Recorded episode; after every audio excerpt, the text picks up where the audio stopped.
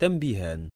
الأول إن الحركة الإبراهيمية الأولى التي بدأت بإبراهيم أبي الأنبياء عليه السلام في العراق وختمت أيضا بالعراق بعلي عليه السلام وولده الأئمة عليهم السلام كانت في جانب تماما كالمسح الذي يسبق الإنشاء حيث وضعت العلامات والمحددات بجهود ودماء الأنبياء عليهم السلام لهذا الطريق المقدس ليتم إنشاؤه بالحركة الإبراهيمية الثانية.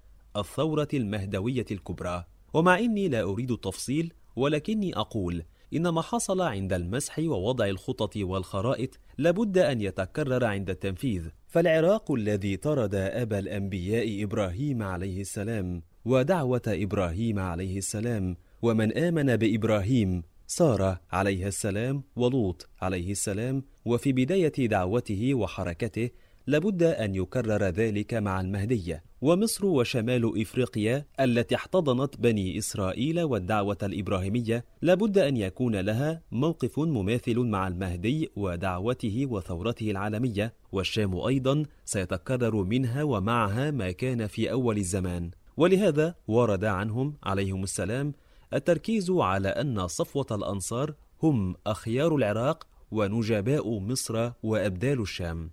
عن جابر الجعفي قال قال أبو جعفر عليه السلام يبايع القائم بين الركن والمقام ثلاثمائة ونيف عدة أهل بدر فيهم النجباء من أهل مصر والأبدال من أهل الشام والأخيار من أهل العراق فيقيم ما شاء الله أن يقيم. المصدر الغيبة للطوسي صفحة 476 ولا تظن أن التسميات عشوائية فالأخيار من العراق بالذات لبيان أن من يقابلونهم وهم الأشرار فيه ومنه أيضا. والأبدال من الشام لبيان أن من يستبدلون فيه ومنه أيضا حيث إن هؤلاء الذين يستبدلون يظن الناس أنهم أول من سينصر المهدي عند ظهوره. ولهذا كانت أهم صفة للأنصار الحقيقيين من الشام أنهم أبدال. أما نجباء مصر فلأنهم ينتجبون من شعب مخالف لآباء المهدي آل محمد عليهم السلام ويكون لهم دور مهم وكبير في الثورة المهدوية العالمية المباركة. وغير خفي الدور الإعلامي الذي ذكره أمير المؤمنين علي عليه السلام لنجباء مصر. عن عباية الأسدي قال سمعت أمير المؤمنين عليه السلام وهو متكئ وأنا قائم عليه قال عليه السلام لأبنين بمصر منبرا. قلت له يا أمير المؤمنين كأنك تخبر أنك تحيا بعدما تموت؟ فقال هيهات يا عباية ذهبت في غير مذهب يفعله رجل مني. المصدر بحار الأنوار جزء 53 صفحة 59 وعنه عليه السلام في خبر يذكر فيه المهدي وأصحابه ويسير الصديق الأكبر براية الهدى ثم يسير إلى مصر فيصعد منبره فيخطب الناس ويقذف في قلوب المؤمنين العلم فلا يحتاج مؤمن إلى ما عند أخيه من العلم. فيومئذ تأويل الآية يغني الله كلا من سعته. سورة النساء آية 130 المصدر بحار الأنوار جزء 53 صفحة 85 بشارة الإسلام صفحة 74 وفي هذه الرواية بين أن منبر المهدي قد سبق المهدي إلى مصر أي أنه منبر قد هيأه قبل ذلك نجباء مصر. الثاني هارون عليه السلام كان وصي موسى عليه السلام ولكنه مات قبل موسى عليه السلام فكانت مهمة هارون عليه السلام في حياة موسى عليه السلام وليس بعد مماته كما هو معتاد للوصية. وهذا أمر مهم ينقض أقوال المضلين بأن الوصي لا يستلم مهمة قيادة الأمة إلا عند موت خليفة الله في أرضه. هؤلاء الجهلة لم يجاوز القرآن تراقيهم. هذا إن كانوا يقرؤونه وإلا فليتدبروا جيدا. أين كانت وصاية هارون؟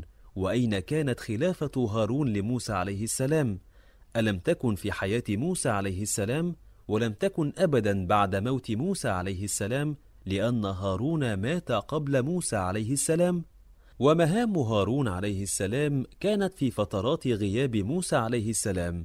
وهذا جلي وواضح في القرآن ولكن لمن لهم قلوب يتدبرون بها. فكان هو خليفة موسى عليه السلام والمبعوث قبل موسى عليه السلام في أرض الرسالة الموسوية الأولى مصر. وإذ نادى ربك موسى أن ائت القوم الظالمين قوم فرعون ألا يتقون؟ قال ربي إني أخاف أن يكذبون ويضيق صدري ولا ينطلق لساني فأرسل إلى هارون ولهم علي ذنب فأخاف أن يقتلون. قال كلا فاذهبا بآياتنا إنا معكم مستمعون. فأتيا فرعون فقولا إنا رسول رب العالمين. سورة الشعراء من الآية عشرة إلى الآية ست عشرة. ومعلوم أن كلام الله هذا لموسى عليه السلام كان قبل وصوله إلى أرض الرسالة مصر. وقد طلب موسى عليه السلام أن يرسل الله معه أخاه هارون عليه السلام. وقد أجاب الله دعاءه كما هو واضح من الآيات. فقد أرسل الله هارون عليه السلام الوصي كما أرسل موسى عليه السلام. وكان هارون الوصي المرسل في أرض الرسالة مصر قبل أن يصل إليها موسى عليه السلام. وكان خليفة موسى عليه السلام عندما ذهب إلى كلام الله سبحانه وتعالى وواعدنا موسى ثلاثين ليلة وأتممناها بعشر فتم ميقات ربه أربعين ليلة وقال موسى لأخيه هارون اخلفني في قومي وأصلح ولا تتبع سبيل المفسدين. سورة الأعراف آية 142 وكان هارون عليه السلام خليفة موسى عليه السلام عندما ذهب هو ويوشع للتعلم من العبد الصالح.